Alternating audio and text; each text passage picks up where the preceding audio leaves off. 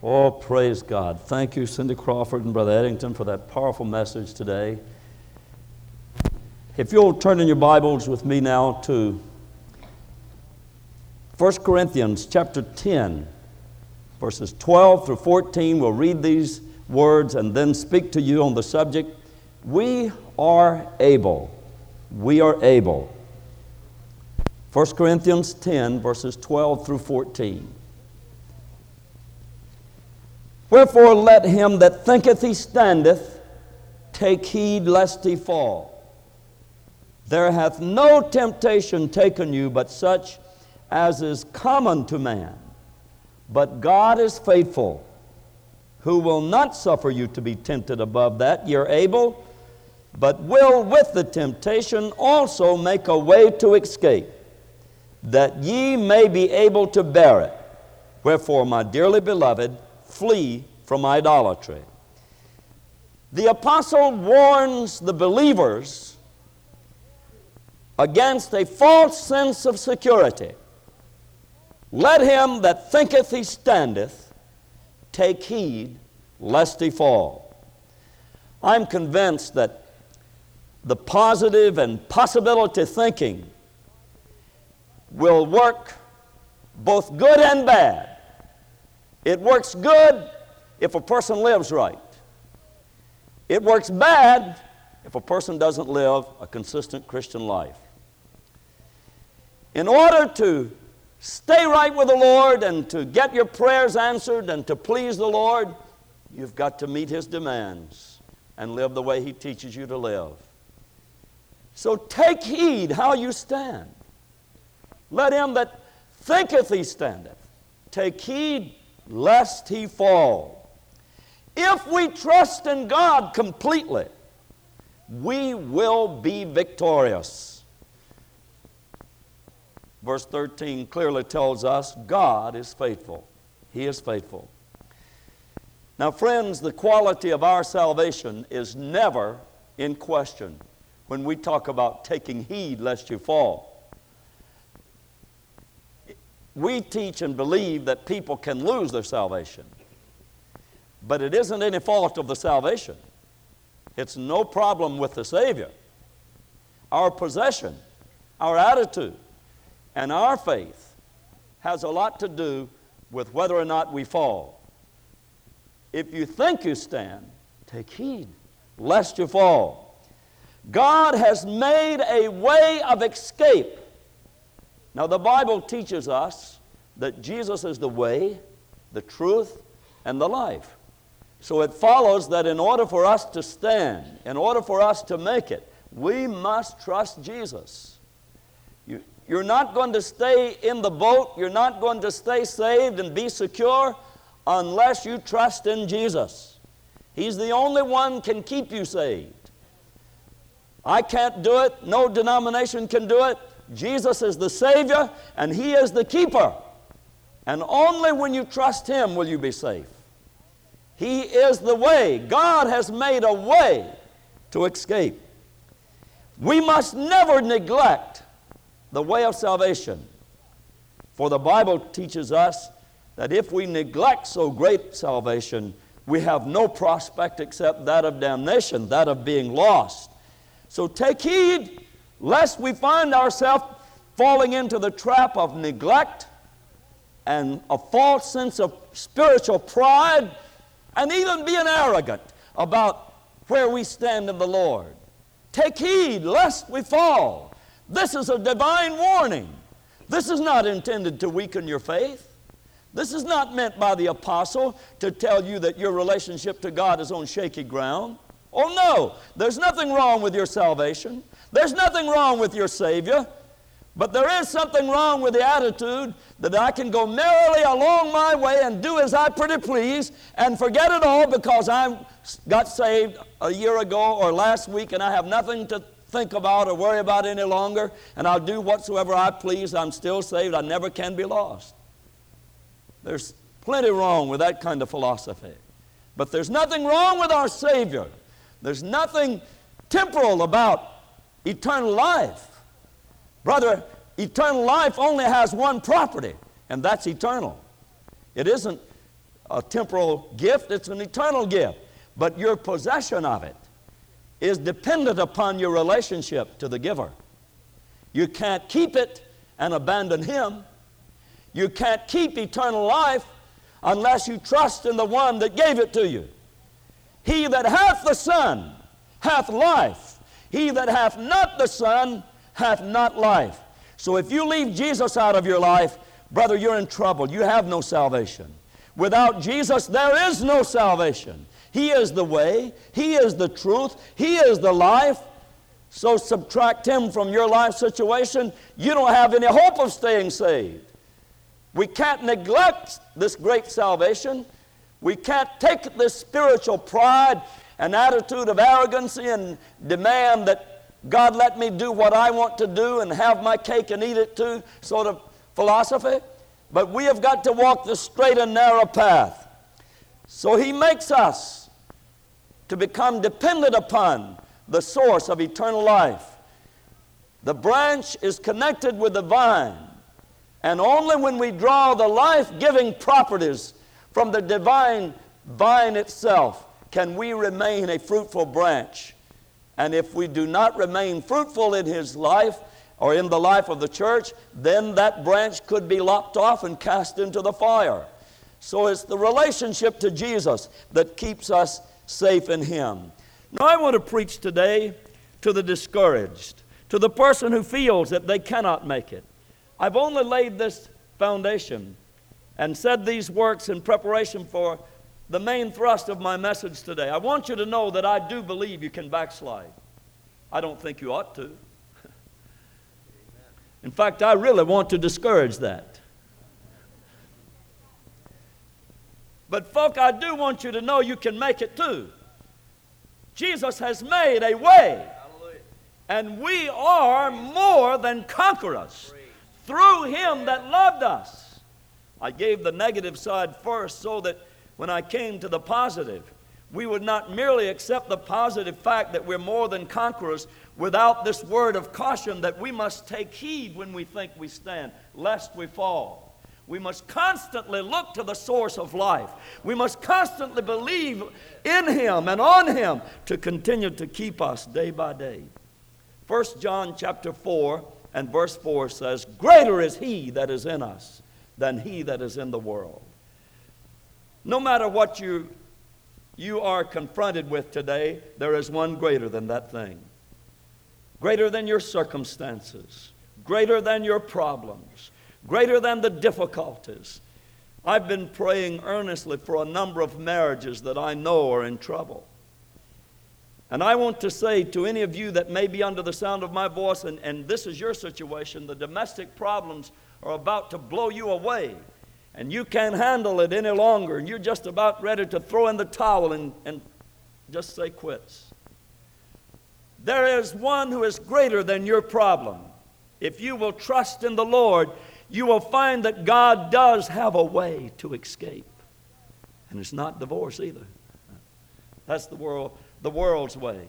God's way is a better way, always. Greater is he that is in you than he that is in the world false prophets and evil spirits of the world try to seduce Christian people into a wrong philosophy. 1 John chapter 4 and verse 3 tells us every spirit that confesseth not that Jesus Christ is come in the flesh is not of God. Next Sunday morning, I'm going to preach a sermon entitled Jesus is Lord. I've already asked Gary to prepare a banner and put it across the front of the church with these words Jesus is Lord. Friends, the Bible tells me that we must confess that Jesus Christ has come in the flesh. And every spirit that does not confess that is not of God. It's the spirit of the Antichrist. In our religion and in our beliefs, in our practice of faith, we must not become a part of anything that does not confess that Jesus Christ is Lord. We must not be a member of any club or fraternity that does not confess that Jesus Christ is come in the flesh.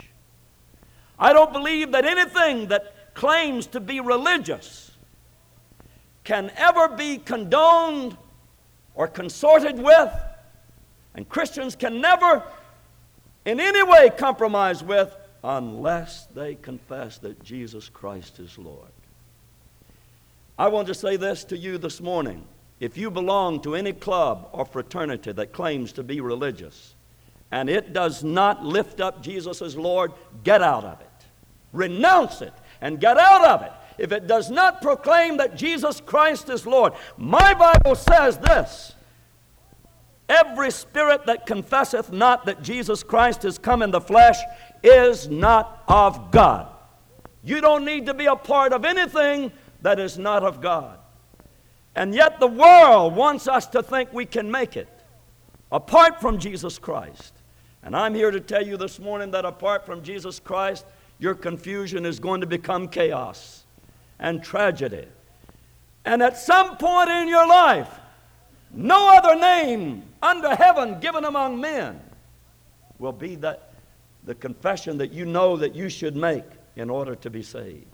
Now you may feel hale and hearty, and every heartbeat feels like it's strong and nothing's wrong in your body, and the doctor hasn't even hinted at cancer, and there are no problems with finances. But wait until the world caves in on top of you and then, my friends, you're going to look for the only one that can help. And I'm promising you, the only one that has the answer is Jesus Christ. He's the only answer to our problems. God will not suffer you to be tempted above that that you're able to overcome, but will, with the temptation, make a way of escape. God will not suffer you to be tempted above that you're able. Now, whatever you're going through this morning, you think it's bad and the storm is raging. And today we had the wonderful, reassuring, inspired message in tongues and interpretation that told us that the Lord was greater than the storm that may be raging around us. And I thank God for that confirmation of what the Lord wants to say to us today. That we must look to Jesus. Don't look at the storm, don't look at the difficulties and the circumstances, but look to Jesus. God is still in control. God is still in control. He has not abandoned you. He sets limitations to the devil, to Satan's work, just as he did for Job. The devil even said to God, You've got a fence around this man, and God didn't deny that. And even when he gave Job, gave Satan permission to afflict Job's body, he took away everything he had his wealth, his family, and his health. But he said, You can't touch his life. You see, God set the perimeters. You can go so far, Satan, but you can't touch Job's life. Why would God permit Satan to take away the wealth? Why would he permit him to take away his family? Why would he permit him to take away everything else? But he couldn't take his life. He was afflicted with boils from his head to his toes. My friends, the Bible clearly tells us that Job was tried. And God permitted this trial, and through this test, Job came forth with shining colors, praise God, and in the end, God rewarded him with more than he had in the beginning because his faith stood the test. With every temptation, God will make a way. He will not suffer you to be tempted above that that you're able. We're able this morning because we believe in Jesus. We're not able because of our health or our education or because of our religious affiliation. We're able because God said He would make a way. And that's what qualifies us. That's what makes us able to face any kind of situation in this world. Take heed lest we fall. This is not a lack of faith. This is not running scared. This is not a confession of weakness. It's a warning of God against disobedience, a warning of God against spiritual pride. Ye are able, these words, to overcome what? Every temptation, no matter what it is, because he will make a way to escape, that ye may be able to bear it. 1 Peter chapter 4 and verse 12 tells us, Think it not strange concerning the fiery trial, which is to try you, as though some strange thing happened unto you. It is not foreign to the Christian life to be subjected to the fire and have a fiery trial come to test our faith and to test our stickability and our confidence in God. But God says, don't worry about it because He'll make a way. He'll not suffer you to be tempted above that you're able to overcome. And I'm not able in myself, but I'm able because of the way that He made. The way is Christ. And thus, our confession this morning is this Jesus is Lord, and He is able. And nothing can cause us to lose our faith in God. Nothing can make us fail God. Nothing can take us out of the safety of His fold. Only when we get reckless, only when we're careless, only when we neglect, only when we disobey, only when we fail. The devil's not big enough to do it. Demons and evil spirits can never make us fail God. Your friends can never do it. Financial reversals can never do it. But your weakness in the area of faith and stamina and spiritual fortitude and the area of obedience and willingness to suffer for Christ's sake, this can be a great problem to you. The words to the song, I am persuaded, neither life nor death, nor angels, nor powers, nor things yet to come can separate us from our Father's love. Oh, I am persuaded that He is the way comes from the passage that we read so frequently in Romans chapter 8 and verse 35. Shall tribulation or distress or persecution or famine or nakedness or peril or sword? No, none of those. In verse 38, neither death nor life nor angels nor principalities nor powers nor things present, nor things to come, nor height, nor depth, nor any other creature shall be able to separate us from our Father's love. Brother, I want you to know that God is able. Death cannot do it. Death can separate you from your friends. We've all been there, haven't we? With tears coursing down our cheeks, we've walked from the cemetery plot with an empty spot in our heart. Death can separate you from your money. You can't take it with you. Death can separate you from all of the things that occupy your attention and make you strive for success in this world. At death, that struggle comes to an end. Death can separate you from any material thing, from any earthly pursuit, but death cannot separate you from God. Tribulation may separate you from some things, but it can never separate you from God. Temptations can separate you from peace of mind and joy, but it can never separate you from God. Nothing is able to separate you. While God is able to keep you, and we're able to overcome, nothing is able to separate us from his power. 2 Corinthians chapter 9 verse 8, God is able to make all grace abound. God is able to make all grace abound. It's that wonderful grace that makes the difference. Grace, grace, marvelous grace. What a wonderful and sufficient, boundless measure of grace that He has poured out upon us in all of life's situation. When our trials become more fierce, and when we go through the intensity of the battle, He increases the amount of grace that we have need of. Praise God. His grace is always sufficient. Why doesn't God just remove the thorn in our flesh? Why didn't He do that for Paul? Paul prayed three times for God to take the thorn out of his flesh.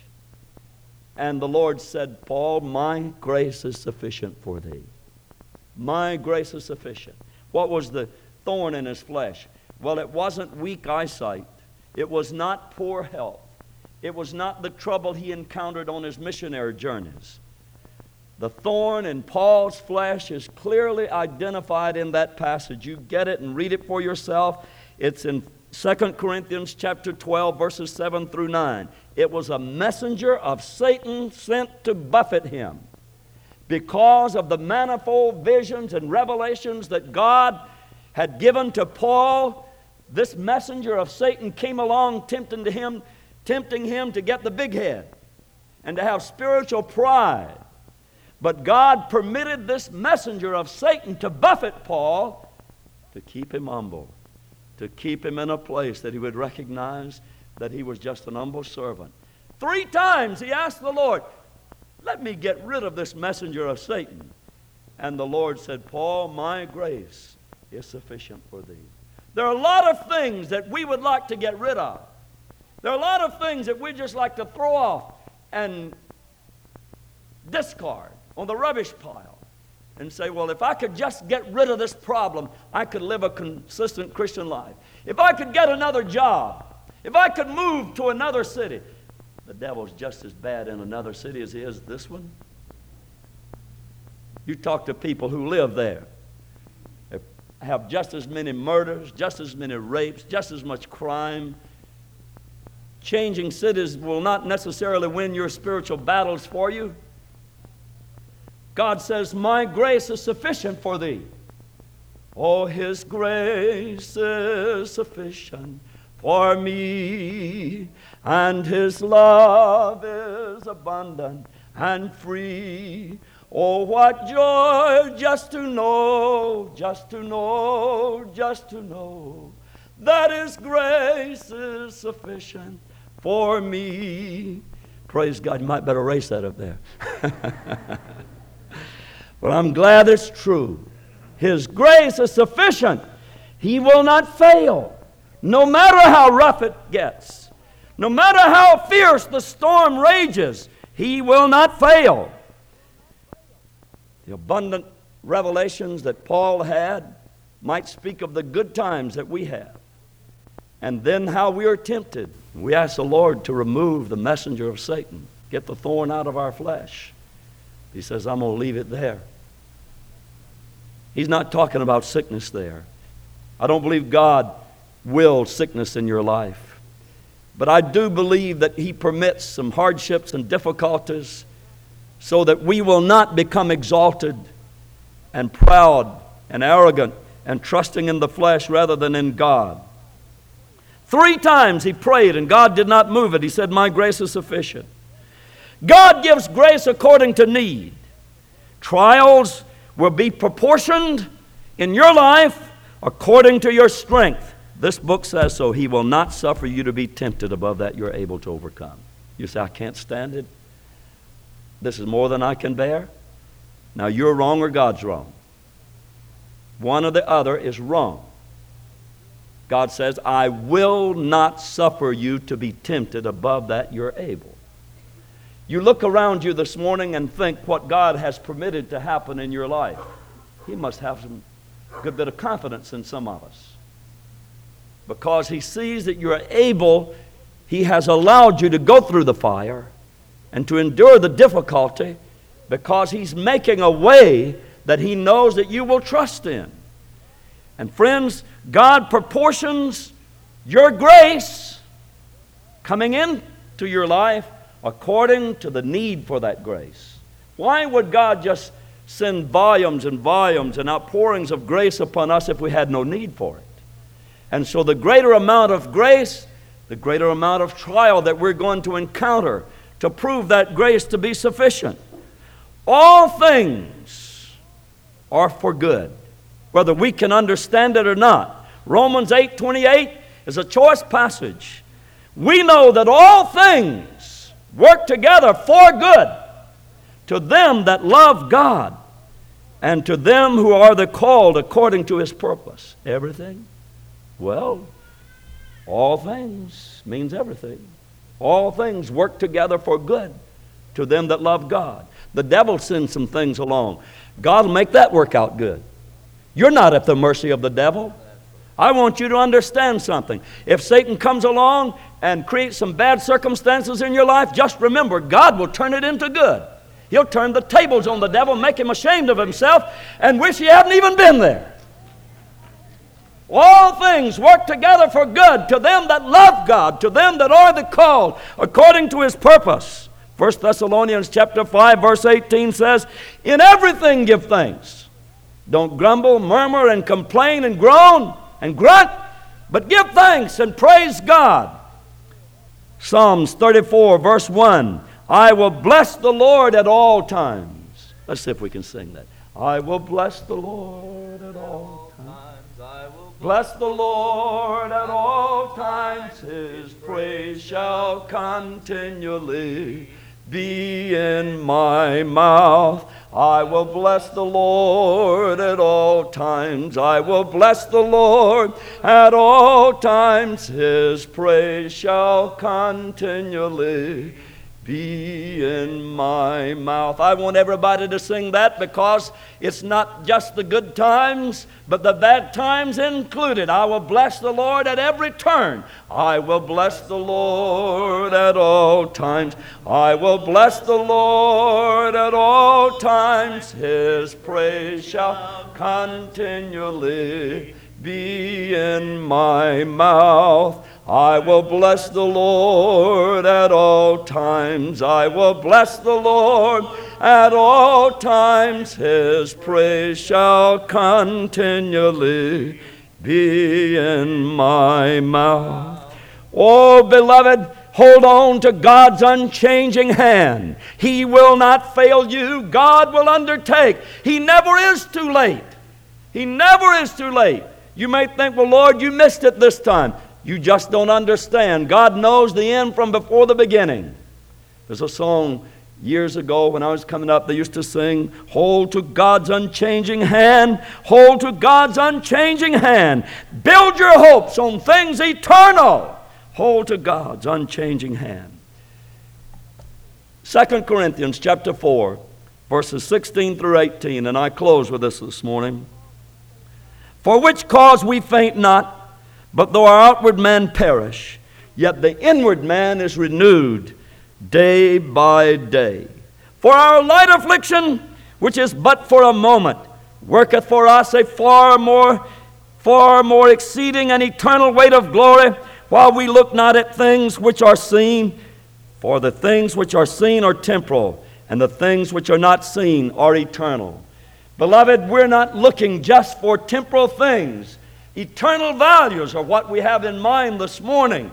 And the Bible says that God has instilled in us an ability to make it all the way. He will not suffer us to be tempted above that. We're able, but will, with the temptation, make a way of escape. And so He has declared it. We are able. I want us to say that together this morning. We are able. Again, we are able. Praise God.